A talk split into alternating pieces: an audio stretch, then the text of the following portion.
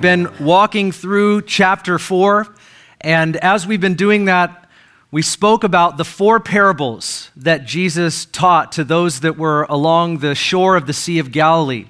And specifically, last week we talked about the three parables where Jesus talks about how the kingdom of God is going to expand. Now, there's a point in that passage where Jesus, like, literally gets into a boat and he pushes out a little bit and he's teaching from that boat. And we know he's been teaching all day long. And now at this point, he's done teaching and he's going to take his disciples and some others that are following along on a bit of a sea expedition across the lake to the land of the Gerasenes. And there's something that he wants to do in the middle of the Sea of Galilee that we're going to read about today. And I'm going to start with verse 35. And here's what the Bible says It says, On that day, when evening came, he said to them, Let us go over to the other side. Leaving the crowd, they took him along with them in the boat, just as he was. And the other boats were with him. Now, just for a second, right there, park there for a moment. It says, and the other boats were with him. Whenever you hear about this story, we tend to think about one boat. I mean, there are paintings, they only have one boat. They never have like seven boats. But look at the little detail that's in the story there. It says, and other boats were with them. So when you picture this story, you have to think there are several boats on the Sea of Galilee that are going with Jesus. And I, I just think that's a fun fact, moving right along. And there arose a fierce gale of wind, and the waves were breaking over the boat so much that the boat was already filling up. Jesus himself was in the stern, asleep on the cushion. And they woke him and said to him, Teacher, do you not care that we are perishing? That's a sophisticated way of saying that we're going to all die. And he got up and he rebuked the wind and he said to the sea, Hush, be still. And the wind died down and it became perfectly calm. And he said to them, Why are you afraid? Do you still have no faith? And they became very much afraid and said to one another, Who then is this? That even the wind and the sea obey him. This is the word of the Lord. Amen. This is a very familiar passage of Scripture. If you've been a Christian any length of time, you probably have heard it, or you have heard it in a song. You may have seen it in a painting. There are many allegories that are written to this effect of all kinds. It's a and it's important to recognize that in well known stories in the Bible, passages of Scripture that are not only told in Christian circles, but really any circles, you sort of see these pictures, you hear these songs, you hear a lot of sermons. It tends to misconstrue truth. The more popular a passage becomes, I think the less the details become important in that passage. Like the truth of the passage can tend to get lost when the story gets more popular especially it goes, as it goes out into culture. And I think that happens for this story because I've heard plenty of sermons and, and I've even read books to the effect where people will talk about how Jesus, when he's in our boat or he's in our life, he will, he will calm the storms of our life. Like he will make them so they're like, it's really calm. Like he's the one that, that will make everything in your life just go the way that it's supposed to. It'll be all perfect and calm and wonderful and no muss and no fuss. And, and Jesus is is the, the storm calmer, and you just trust in Him, and nothing's going to go wrong, and everything's going to go right. You guys understand where I'm going with this? And, and then you just live a little bit of life, and you think, man, that preacher's a liar. well, Pastor Ben is not that preacher. And that's not the point of the story. The point of this story is first this. In verse 41, I'm going to tell you right up front it's the full identity of Jesus. Who then is this? Apparently, they didn't fully know. Apparently, they didn't have the right perspective of Jesus or potentially even who the Messiah was. And so it's a revelation of Jesus Christ in the fullness or a fuller revelation of who he is to his disciples. That's the main point of this passage. But I also think that surrounding this passage or imp- the implications of it could be that Jesus takes his disciples out on the sea to teach them some lessons. And those lessons are very important, and I think they do apply to all of our lives. And we certainly want to capture those, and we want to hear them, and we want to heed them for our own lives today. This is a very real physical storm. And so we don't want to fully allegorize this storm because it, it literally is. It's just a massive storm sea and waves and wind, and I'm sure lightning, and it's, it's massive and it's described as such.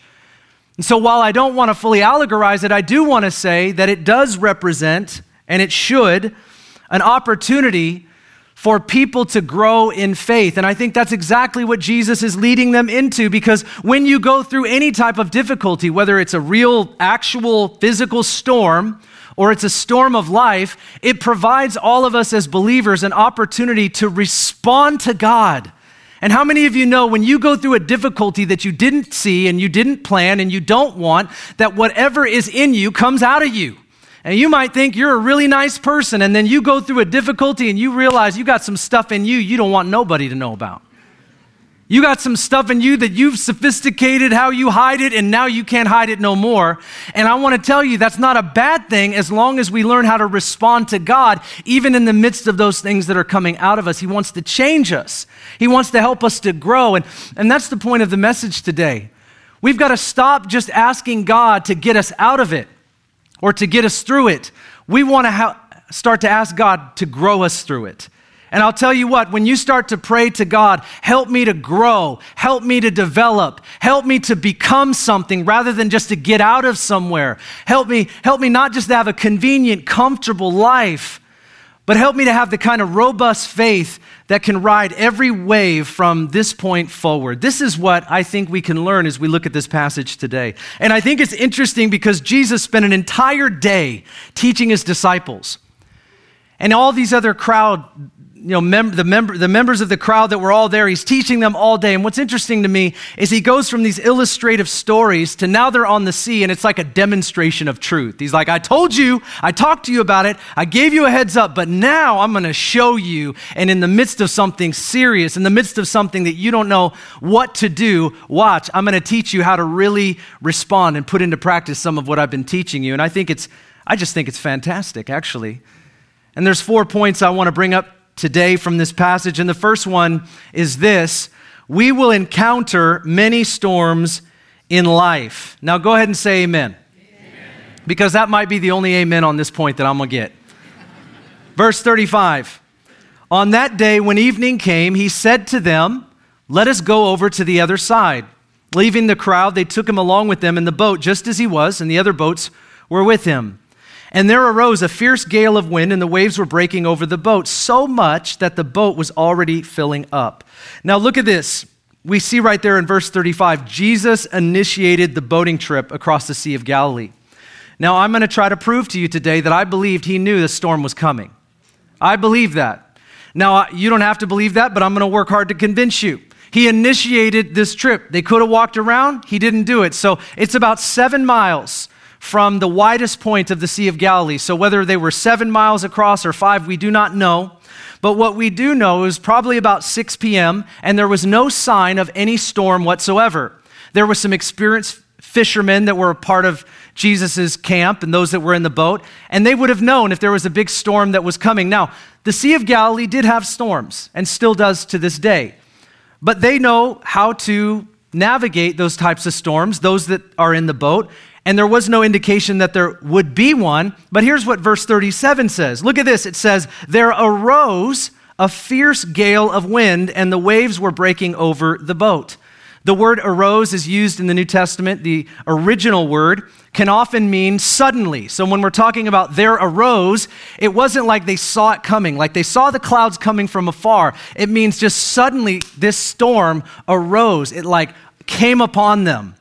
And the word fierce means great, huge, loud, and my personal favorite, mega. The word gale can often literally be translated hurricane. And so I want to retranslate this verse in the BIV, the Ben's International Version, and it could be stated this way Suddenly, a mega storm came upon them, and they did not see it coming. Now, that's just my version, but I think it's very true to the text. Suddenly, a megastorm came upon them, and they did not see it before it came. And we know that they had experience with storms, but this one is unique. And I bet you the disciples woke up that day and not one of them thought they were going to be in the midst of something like this. When they got into the boat, they did not perceive that they would be where they were. And that helps us to understand a couple things, particularly the response that they gave. The fact is, though, that we're all going to experience unplanned situations in life. Things that we cannot plan for, we did not schedule, we were not ready for, we did not foresee. These things are going to suddenly happen to us, whether it's a real physical storm or we're using that as a metaphor for the tribulations and the trials and the difficulties of life. And did you know that it's fair to actually use it as a metaphor? This is not just me allegorizing the scripture. We can go too far with that and lose the main point. But the scriptures actually use the word storms and winds and waves as a metaphor for the trials of life. And I'll just give you a few references 2 Samuel 22, Job 9, Psalm 93, Jeremiah 5, and Ephesians 4, just to name a few. I mean, that's like a, that's just a shotgun there. Can't go over them all day, but I'm telling you, it's all over the Bible. Storms are a part of life. We all have difficulties. We all are going to go through some stuff. Now, I told you I wasn't going to get another amen on this point, but I just want you to know and you need to be convinced not only that storms are coming, but that Jesus is with you in the midst of the storm. And he has something that he is about when we face trials of many kinds. And often we are not always on the right side of what God is doing. And I think that's the most important part when we face trials and difficulties.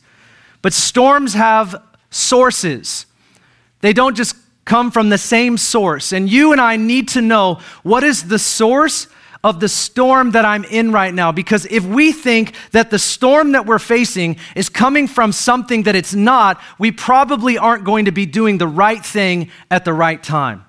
Some storms come from the evil, ignorant, and selfish choices of others. Let me put it to you like this Some storms or difficulties in our life are the direct result of the sins of other people. When I teach to not have an unoffendable or to have an unoffendable heart, I am not saying that you will never have real offense. You will, you and I will have real offense. People will sin against us. We cannot control what people do to us, but we can control how we respond to it.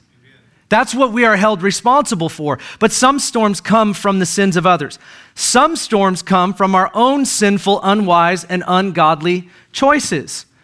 And if we're trying to blame other people and I just forgive so and so instead of own it and repent from it, see, we're not doing the thing that is going to actually help us in what we're facing. If it's because of us, but we're avoiding repentance, friend, we're not going to get through that storm and be developed in the midst of it. It won't happen. Some storms come from the actual enemy. We're talking not about Satan personified, but demonic spirits. And we see this all over the Bible, and we know spiritual attacks are very real. And when we know that it's an attack of the enemy, the Bible teaches us to rebuke, take authority, stand strong, and resist the enemy. He will flee, draw near to God. James chapter 4.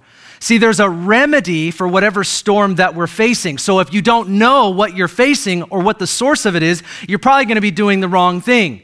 Like, you know, sometimes when people are like, hey, there's that devil out there shutting my power off, and you haven't paid your bill for like six months. It's like, no, sir, pay your bill, and the light man isn't gonna, his name's Dave, his name's on his shirt, and he's out there doing his job. So we've got to stop blaming the devil for stuff we put ourselves in. That's not the devil. You know, sometimes spiritual warfare is just a lot more simple than we make it. It's not that mystical. I mean, we put ourselves into bad situations, and if we repent by God's grace, He'll usher us into new life. That's what He does. We can't be blaming the devil or other people. We got to know the source of the storm that we're in. And I think there's some proof today that potentially the great megastorm that the disciples and Jesus are facing could be from the devil. This could be from the enemy. And the reason that we think that is because on the other side of the Sea of Galilee, in the land of the Gerasenes, the first situation that they encounter, which we'll talk about next week, is a man that is full of demons, and he literally describes the demons that are in him as legions. We're talking thousands. Now, I'm sure they might have seen some form of exorcism before, but they have never seen legions exorcised out of anybody. Nobody went up to where this man was. Nobody dealt with this man. Nobody wanted to. And so Jesus is about to go to this place with his disciples, and not only are they going to meet Legion, who lives in this man, but they're going to meet the woman with the issue of blood, and then Jesus is also going to raise a child from the dead. Now, demons and the devil are not omniscient. They do not know the future in advance, but they can see the landscape of what's going on on the other side of the sea.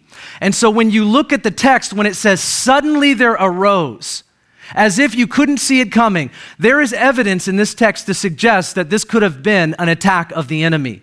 And so when Jesus stands up and says, Hush, be still, in the same way that he speaks to those that are demonized, that's the same terminology that is used. It is very feasible then that this is the enemy that they are facing. But some storms come from the enemy in our life, and some storms are simply just a part of the life that we live. We live on broken, a broken planet. We all have sin. We all have difficulty. We all have pain. We all have loss. We all go through some things. Sometimes something doesn't come in the mail. Amazon wasn't on time. You get a leak in your roof because a couple of leaves were at the wrong place at the wrong time. That's not the devil. That's not you. That's, I mean, that just happens. Some things just happen if we live on planet Earth. And I, I was thinking a little bit about this passage and about this particular point, and it sort of put me in this place where I just recognized what we all know, and that is that you can't control everything in life.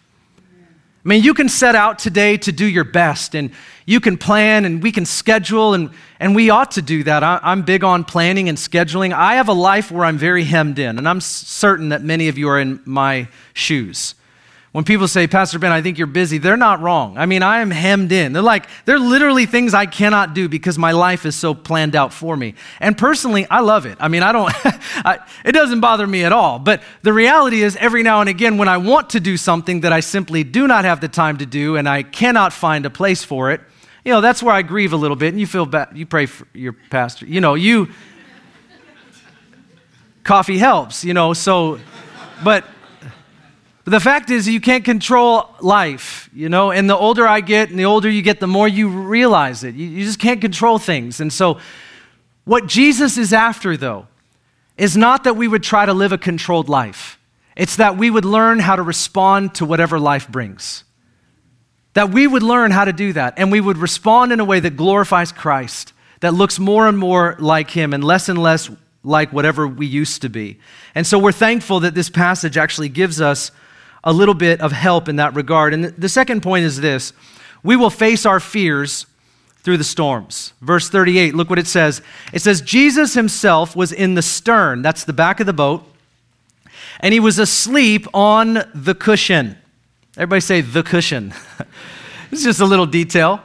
I don't know if it matters, but I just sort of think of it as the cushion. I don't know, I don't, whatever. And they woke him and they said to him, Teacher, do you not care that we are perishing? Now, look at these two different reactions to this megastorm. First, we see that the disciples are afraid because they literally thought that they were going to die. Now, when somebody is facing imminent death, it's pretty shocking what can come out of us. There are a lot of things that can come out of us, but for sure, one of the things that can come out of us and is very often is, the, is fear. The fear of death will make people say things they never thought they'd say and do things they never thought they would do. I've watched this myself. I've seen it happen in real life, stories that are I cannot bring up, but I have watched when people believe that they are going to die, they act so different than they normally would. And I think we see what fear will really do. But one thing we do see about the fear of the disciples, they make a comment to Jesus while they're in the storm. And this is what they say. Do you not even care that we are going to die? Now, just pause right there. Do you not care? Do you not care? Jesus, you don't care. That's a very revealing statement if you think about it. Now, I'm going to ask you this question. It's rhetorical. Okay, we're not dialoguing now. It's too many of us. Have you ever said that to another person? Have you ever said to a person in your life, do you not even care? I mean, obviously, the reverse is really what you're saying. You don't care. You're saying that. It's not a question. Sometimes people will ask me questions, and literally, I'm asking in my head, you, is that a question, or are you just trying to say something? Married people, restate it as a question. Be very helpful for your marriage. Pro tip, you're welcome. But have you ever said that to somebody? What was the context of that? Do you not care? Do you not care? It's very, very revealing. Have you ever thought this or said it to the Lord? because maybe you prayed and something wasn't answered, or you're walking through some kind of difficulty, pain, let's call it a storm. You're walking through something and you're wondering why God allowed it. Lord, why did you allow this? You have the power to undo it, you have the power to protect me from it, you have the power to stop it. So, why did you find it important to allow me to walk through this? Like, what is that about? And often we are not on the same side with God. And, and I just want to reveal that to you today that, that I don't have the answers to all of the things that we face. But what I do know is having walked with Jesus for 23 years, I am not always on the right side of what he is doing. And when I question him, whether I'm questioning his word or his character or his ways, or his love, whether or not he cares for me, if I ever do that in heart, or God forbid it comes out of my mouth when that does happen, there is something very telling. I am actually indicting God for indifference or maybe even negligence. But did you know if you've ever done that before, you're in the company of people like David, yeah, King David, or Jonah, or Job, or Moses, perhaps? These great men and women of God. What about Mary and Martha in John 11? Come on, let's add women to the list too. You remember the story in John 11? This is where Lazarus dies. Lazarus, Mary, and Martha, they're friends with Jesus. They have a close relationship with him. And Lazarus dies. And they're confused about this. And so, in their mind, we've got to go get Jesus because he can bring people back to life. In fact, he's the only friend I've got that can do, can do just that. So let's go get the one that kind of knows how to do that thing. That thing where people can come back to life. Let's go get that guy. So they send for him. Jesus hears about Lazarus dying, and you know what he does? He kicks back and hangs out where he is even longer. And they hear about that, and it's confusing to them. So Martha runs out to meet him, and Jesus starts to make his way toward where Lazarus is, and he's, and he's dead. Everybody say dead. Like at this point, he's like dead, dead. Like he's like really cold. I mean, it's setting in in a very serious way. And Martha runs out to meet him, and she has a dialogue with Jesus and she gets a little bit of a theological lesson about him being the resurrection and the life. But Mary stays with Lazarus. Jesus continues to make his way toward them, and Mary finally comes out. And if you read John 11, I encourage you to do this, but there's something that happens with Mary that's very important and you cannot miss. Mary comes out and she basically says to Jesus, Lord, if you were here, this would not have happened. All right, I'm just going to say it. That's a sophisticated way of saying you didn't care enough when you heard about it to come, because if you did, this wouldn't be the case. But she's living in the tension that you and I live in all the time. And the tension is this God could do something about this, but he's not doing something about this. And I want to say that, but I know I'm not supposed to because he's God and I don't want to question him, but I'm really feeling it and I'm praying in ways that I don't want to confess and I'm thinking things that I don't want to always say and I'm living in the tension of God could prevent this in his power, but he's some for some reason allowing it in his wisdom. And so you're in that tension, and Mary's there, and out of her mouth, she says to the Lord, If you would have come, this would not have happened. And you know, just a few verses later, this is the point where Jesus cries. It says, you know, the shortest verse in the Bible, and Jesus wept. He felt the grief from Mary, and he entered into the place that she was, and he cried. But then he changes the game by doing what? Raising Lazarus from the dead. And I mean, this is like a kind of resurrection that changed their life. He was so dead, there wasn't a doctor in the world that would have questioned that one. I'm talking like there isn't even documentation. Like, how do you even document that? Some doctors in the room, I don't know. He was dead, now he's alive. That's the testimony. But what's amazing to me is that Mary and Martha, like many of us, have, they had no idea what Jesus was really doing that this brought glory to the Lord. Like there was no suspicion that maybe he wasn't quite dead. Like everybody knew at this point he was dead. See, Jesus was doing something and Mary and Martha didn't understand. And Jesus was doing something in the midst of this boating expedition that the disciples did not understand. What they said was, Lord, do you not care that we are about to die? Of course, Jesus cared, but Jesus knew exactly what he was doing. The disciples had no clue. And friends, I want to tell you, that's how life is a lot of the times when we walk with the Lord. And what is required in the midst of that tension is a kind of trust that right now maybe we do not possess until we get into a storm that we've never gone in before so that we can actually obtain a trust that we've never had before. See, God is bringing us somewhere because the things that are in front of us, the storms and the wars and the stuff that we are facing, is greater than whatever we've been through. And if we don't have more trust of God, more strength in the Lord, then we're not going to be able to navigate the things that are ahead. We just simply won't be able to do it. But I just want to talk about something. Just uh, throw me this. I was thinking about. You guys know what the word grounded means? Somebody in the room does. So I went online because I was reading this text and it says, Jesus was asleep on the cushion. He was asleep in a megastorm, winds, waves, waters. Jesus was asleep. So I went online, and I went on the, you know, Bethlehem ancient cushions.com. No, it's not from TJ Maxx. No, it's not. No, it's not from Home Goods. Stop judging, okay? But I went online and I, you don't believe me, do you? Does this look like the cushion from 2,000 years ago? I couldn't convince you discerning people picture the cushion. This is an ancient cushion, all right? Just follow me, all right? You can get, get one at Home Goods. But Jesus is asleep on the cushion. It just, this is just a funny picture, okay? He's asleep. And there's the winds, okay? It says, it says the kind of megastorm. Everybody say megastorm. This isn't like little storm, little bit of waves, just a little spritz of water. This is a megastorm. Jesus is like, he's just asleep. The Bible says about Jacob, like Jacob, Jacob laid his head on a rock and he was out. It's just Jesus is the same way, but he's got a cushion. And so he, Jesus is asleep, and the wind and the waves, the wave, wind's like, ah, and the waves like boom, boom, and the disciples like, we're gonna die, we're gonna die. And the water, the Bible says the water is filling up the boat. And this is Jesus still.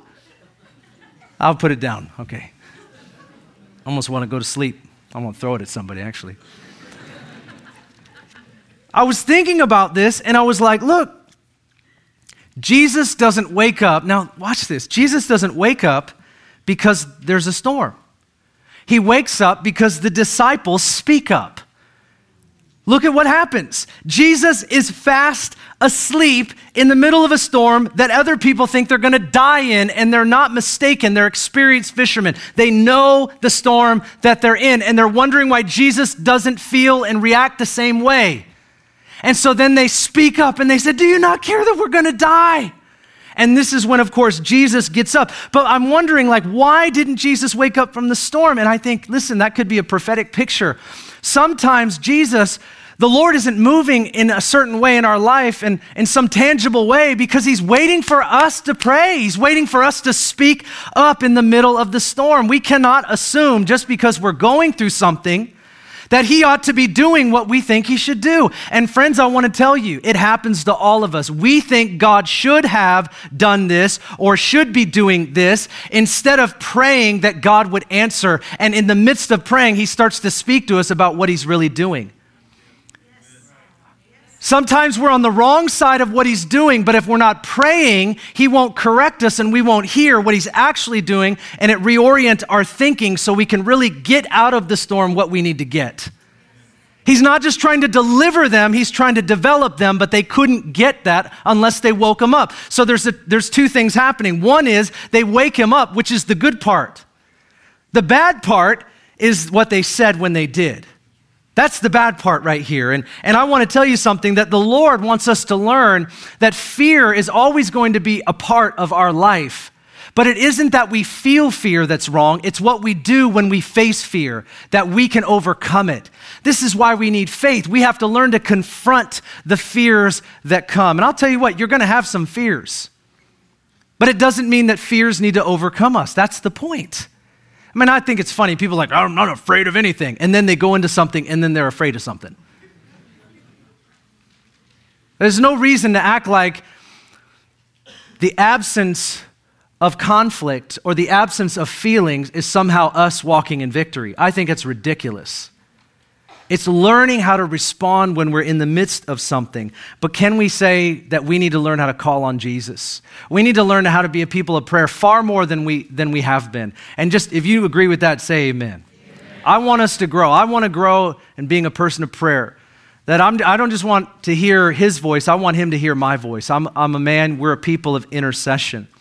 I've told this story before, but it's worth repeating. When Bridget and I were raising um, our kids and they were younger, we've got two of them here today, but um, one of them, my, one of my unnamed kids, who may or may not be in the room today, I can neither confirm nor deny, said truth.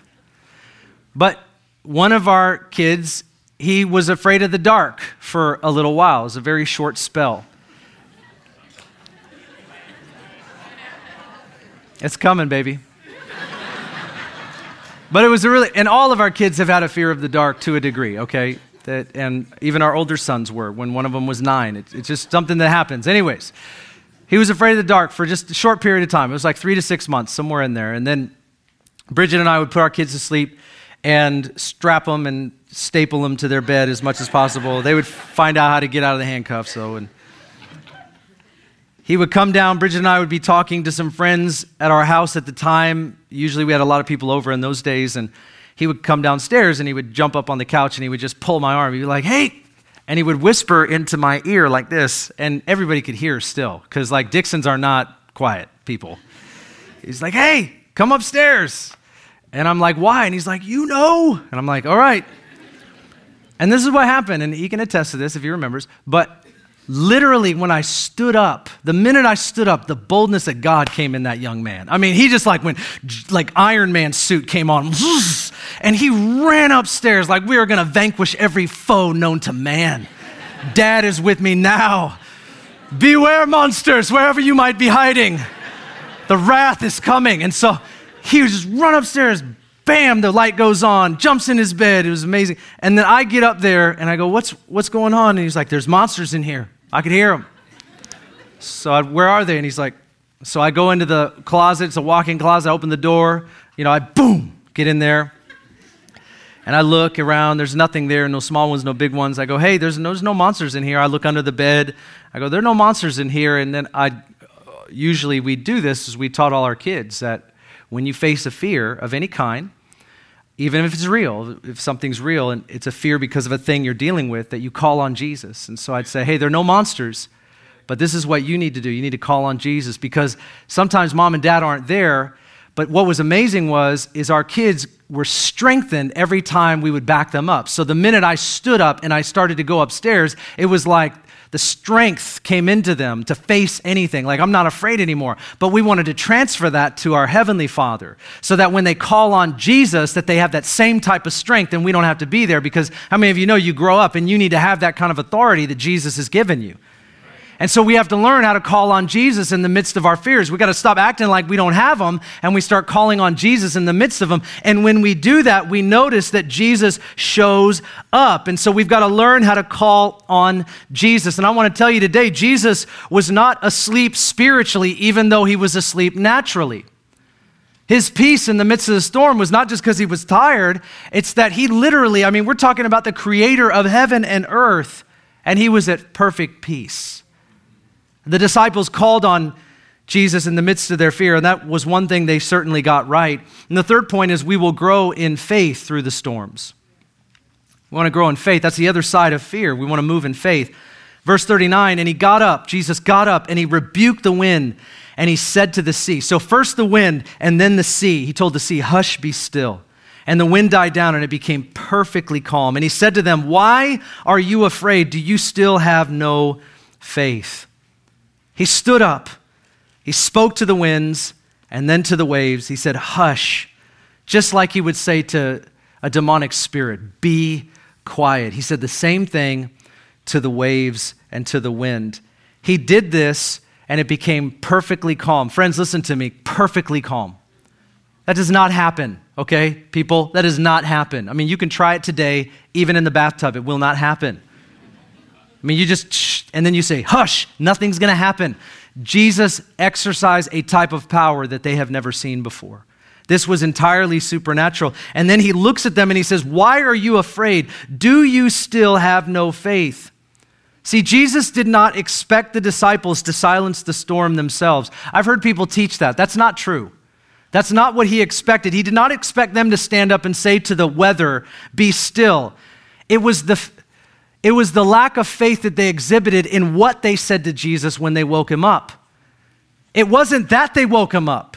That was the right thing to do. It was what they said. Do you not care that we, including him, are all going to die? Jesus is going to go to the cross. Jesus has got to deliver a guy on the other side of the sea. Jesus is going to meet the woman with the issue of blood. I mean, Jesus got a lot of life to live, and he knows exactly what's about to happen. So he's in perfect peace because his mission for which he came has not been accomplished yet. And the disciples are just along for the ride, and they need to learn these lessons because they don't fully understand the plan. But Jesus did not expect them to silence the storm, but Jesus did expect them to trust him even in the midst of it. That's why he pointed to their lack of faith. Do you still have no faith? Have you not seen what I've done? Do you not know who you're with? And I want to tell you today the presence of a storm is not the evidence of a lack of faith in our life, it's an opportunity to grow in faith.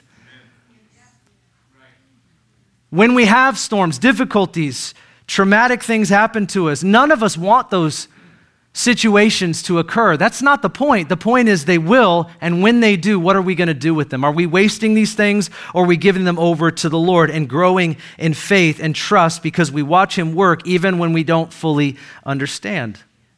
Our physical difficulties provide moments where we draw near to Jesus and we truly learn how to walk with Him.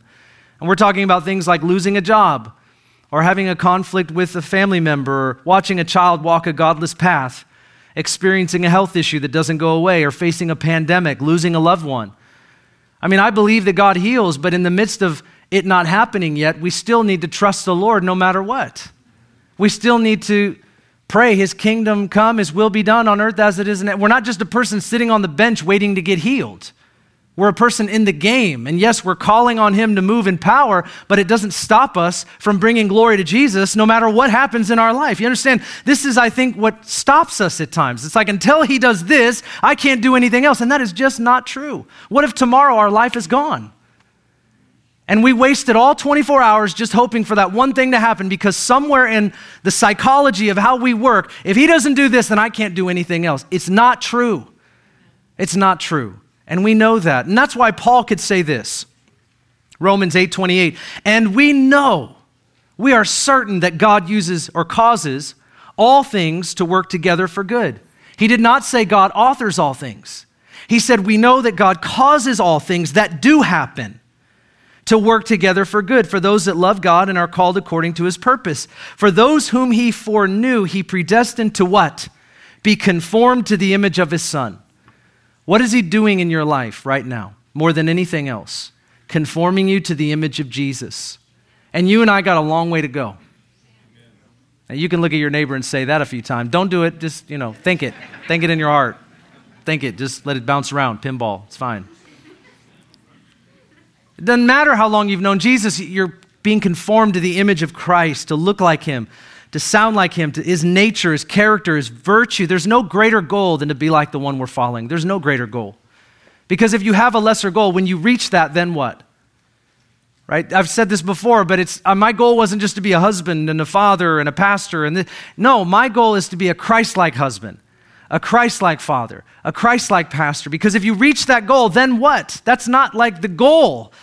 That's just when you get into those places, now you have responsibility to be more like Jesus in the midst of it, or you're going to destroy a lot of people's lives. So, this is our goal, and this is why Paul said it. There's a story about a man named John and Charles Wesley. I'm sure none of you have ever heard of them before. The founders of the Wesleyan movement, but also the mainstream denomination known as Methodists. On October 17, 1735, John Wesley and his brother Charles, they set sail from England to Savannah, Georgia. Now, these guys are responsible not only for a movement starting, but for tens of thousands of Christians. I mean, coming to know Christ because they preach the gospel all over England and also the United States. And so they're sailing across the ocean from England to Savannah. John's goal was to preach to the Native Americans and lead them to Christ. That's his whole desire was to do that. And on, the, on this four month long trip, a literal physical storm came and suddenly broke the mainmast, and everybody was afraid for their life. They believed that they were going to die. And John writes this in his journal while the Englishmen, including him, were crying, there was a group of Moravians calmly singing hymns and praying in the corner of the boat. And John says, I was impressed by their personal faith in the face of a dangerous, life threatening storm. And I became convinced of my inner weakness, while the Moravian seemed to possess an inner strength that I did not have. He later wrote in his journal after the trip, It was then that I realized that mine was a dry land and a fair weathered faith. John went through a literal physical storm, and he came face to face with his limitations. He came face to face with a response that looked nothing like him. This is what they were doing. They were crying because they were going to die. And he looked over at this group of, of humble Moravians who just wanted it. I mean, they ended up in like North Carolina and across the East Coast, and they formed these communities, these humble, commu- this humble community of, of, of people that were fairly quiet and they were just singing to God. They were just singing in the midst of a storm. And John was like, I'm a wretch. I don't believe what I preach. I think that's a pretty humble confession, don't you? And John went on to, John and Charles both went on to see tens of thousands, if not more, people come to Christ. Such a powerful picture. In a storm, our faith starts with this God, deliver me, but it needs to end with God, develop me. We've got to move to a robust faith. Friends, in Christianity, we may not know this or we may not remember it, but we are built on the shoulders of people that died for the faith. People that died to make sure that we could have this book. People that knew that they've got to get this written into other languages and they've got to make sure, like scribes were copying and they wanted to, they gave their lives. Many of them died. They were martyred because of this book to get the Bible into our hands today. We are built on the shoulders of people that had such a robust faith. They were not fickle, they were not superficial. They were like, I will die because of the name of Jesus. That is what we are built on. That's literally in the foundation of what we call Christianity. Where people heard Jesus' words to take up their cross, to deny themselves, and to follow him. There were people that believed it, and I believe we in this generation need to become those kind of people. And we need to obtain that kind of faith and nothing less. We cannot succumb to a superficial faith. We've got to rise up and grab a hold of something that is substantial, that can actually navigate any storm that we might face. Because who knows where this world is going to go? I'm not here with a crystal ball to tell you that I know. I do know what the Bible says about the end times. At least Jesus is coming and I'm on his side. That's what I do know. But the Bible says, occupy until he comes. It says to preach the gospel to all creation. We're talking about sowing seeds and shining light, and this is our calling in life. So we might lose our comforts and we will lose our conveniences, and these things might happen, but we still have what we are here to get. For those of us in this room today, it's what it's all about. The last verse reveals the final point, and it's this We will encounter Jesus through the storms. Look at verse 41. They became very much afraid and said to one another, Who then is this? that even the wind and the sea obey him. This verse is the point of the story. Jesus rebuked the storm and everything went calm. The disciples, they, t- they took, they went back quite a ways. I mean, they, you have to see this for what it is. They, they said, Who is this? Why did they say that? Now, look what it says. It says they were very much afraid. See, they started with the fear of the storm. Now they're afraid of the Jesus in their boat. I mean, the fear shifted all of a sudden. They realized he maybe isn't who I thought he was. Now, I want to tell you, I know, I personally believe they thought he was the Messiah. But in Judaism, both then and now, Jews did not believe what we believe in Trinitarian theology. We believe that Jesus Christ is God. Now, it's a mystery Father, Son, Holy Spirit. It's a mystery to us. But there is no way that they saw this Jesus stand up and rebuke the winds and the waves and have authority over the weather. There is no way that they saw that and didn't all of a sudden think, what I've been taught about the Messiah is woefully undervaluing what I am now experiencing. Do you know why? Because in the Jewish community growing up, they knew that only God has power over the weather. I mean, there's dozens of passages in the Old Testament that talk about how Yahweh God has power over the weather. And you can look it up today. One of the issues that those who are Orthodox Jews that hold to a, Judaism that do not believe that Jesus is the Messiah, one of the issues they have with Christians is they do not have a mindset, they do not have a theological understanding that the Messiah is also God. This is one of the things they think we are wrong about. But this is where the disciples had a jolt And this is what Psalm 107 says. Look at it, verse 28. It says, Then they cried to the Lord in their trouble, talking about the Israelites coming out of Egypt. They cried out to the Lord in their trouble. Look, and he brought them out of their distress. He caused the storm to be still, so that the waves of the sea were hushed. I mean, doesn't this kind of sound like something to you? I mean, maybe Jesus, maybe Jesus knew Psalm 107. Maybe he knew he was speaking to something, and then it says they were glad because it was quiet. So they guided, he guided them to their desired haven.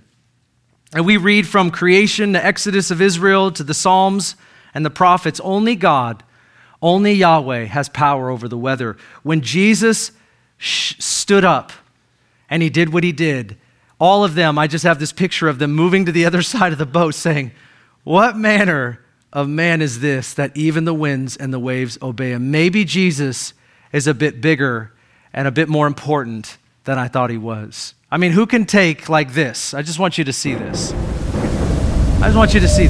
Look at this. Is what we're talking about today. Jesus is on, on in a boat with his disciples and other boats around, and this is what they're facing. This is what it talks about a gale of wind, fierce wind, and can do this. Then, when he speaks to it, this is what happens.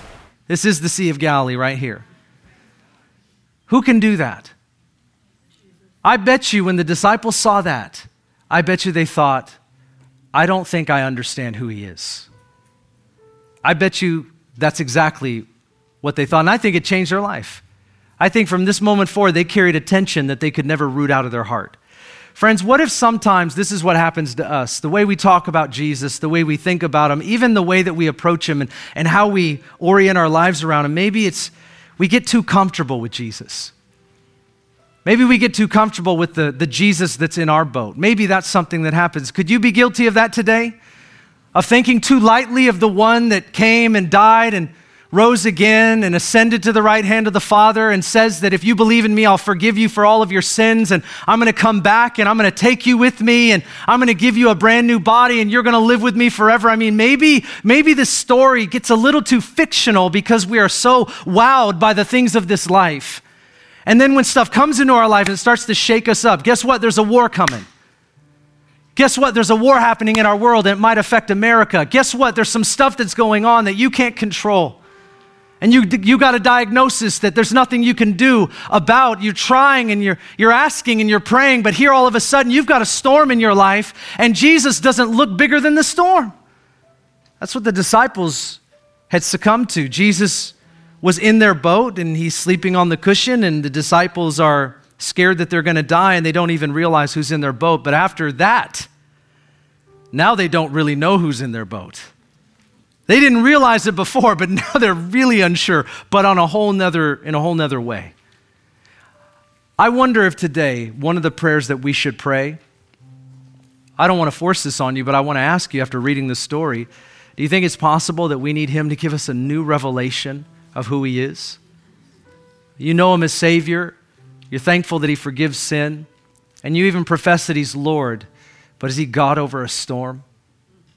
Is He God over the earth? Is he God over the universe? Is he a God that nothing escapes his view, like he literally knows what's going to happen in the future? What fear should we have? It doesn't mean that we don't live in reality. We have things that we have to face, decisions we have to make. I get that. That's not, we got to call on Jesus. We have to learn to call on him. We want to do that, certainly. But, but when you see him through the lens of that, oh, I bet you you'll pray differently, don't you think? I bet you you call on Jesus a little bit more often. I bet you you expect him to show up in powerful ways that maybe you didn't yesterday. But what if it starts by just asking him today, Lord, I surrender to you in a, in a way where I'm asking you to show me who you are, and like, I just want you to blow me away. And I confess that maybe I don't, I know you as much as I can today, but I need, I need more. I, I need a greater revelation of Christ. I need a living awareness the things that I'm trying to deal with and fix in my life, maybe they'll be fixed if I just see Jesus bigger than he is in my own, my own world. It would just be simpler. I bet you he would give us that if we ask for it. Something you might want today, you think? A greater revelation of Jesus. Remember in the book of Revelation, The Apostle John was exiled to the island of Patmos. This is somebody that laid his head against Jesus' chest. Like that's talking about closeness.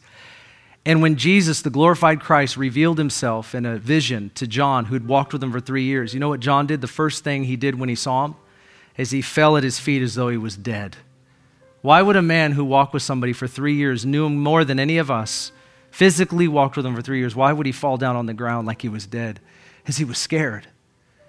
He came into a revelation of Jesus that he did not previously have, and he walked with him physically. And I bet that Jesus would give more of that to us if we asked. Not because we want to grovel on the ground, but I want to live in light of who he really is. Not my version of him, but the living Christ, the glorified Christ, the one that's going to step into our world and we're going to see. Everyone's going to see. Nobody's getting out of that. The Bible says is like lightning goes from the east to the west. Everybody's going to see him in his coming.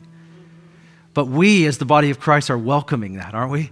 It says that we're praying that in. Maranatha, so come, Lord Jesus, so come. We know whom we have believed on. We're welcoming his coming.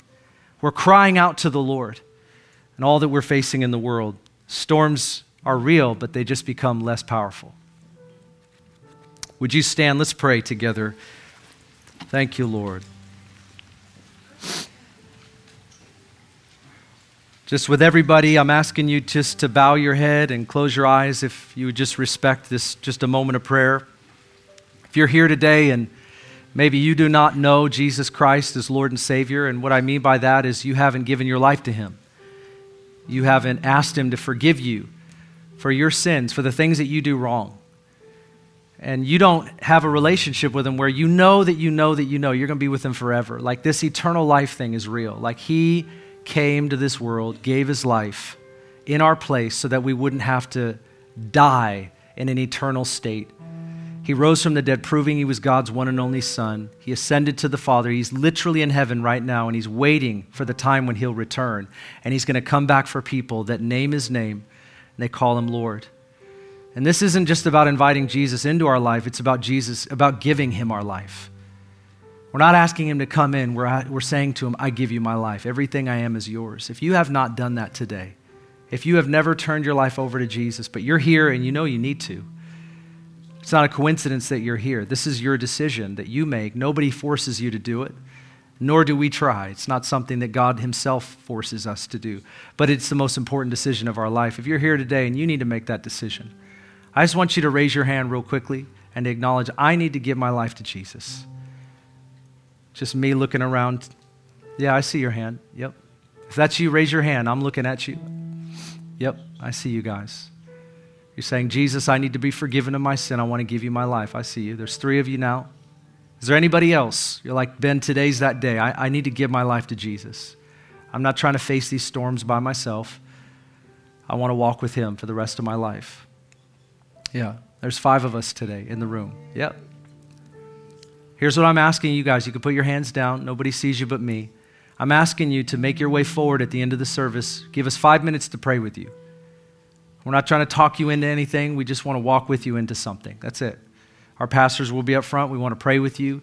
We want to acknowledge the decision that you've made today so you can connect with Him. He's a real Savior. He's real. He's alive and well, and He wants to walk with you today. For the rest of us, let's surrender and ask Jesus right now for a greater revelation of who He is. If you want that, go ahead and assume the position, hands out, asking Him with your heart Father, we thank you in the name of Jesus God, I pray for a revelation from the Holy Spirit to show us Christ. It does not mean we don't know you. It does not mean we don't love you. It does not mean we're not following you. It means that we want to see you bigger than we see you right now. We want to know you more intimately than we do today.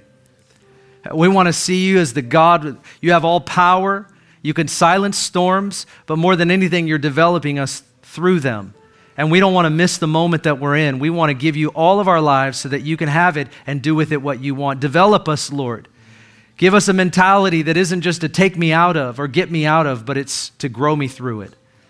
And we ask you for that today. Give us a robust, strong faith that is not fickle or superficial. And if that's been us, Lord, we repent from that right now. We discard that kind of faith and we say, Lord, give us a strength in our faith. The Bible says in Ephesians 6:10, "Be strong in the Lord and in his mighty power." So we take up your strength today and we thank you for it. I pray you would bless your people, strengthen your people, fill us with your Holy Spirit today so that we can walk with you honestly, openly, accountably, to love you and glorify you.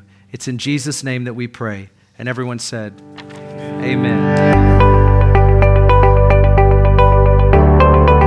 Thanks for listening. If you'd like more information about Ignite Global Ministries, please go to our website, igniteglobalministries.org. While there, check out our Immersion Discipleship School and the books Pastor Ben has written.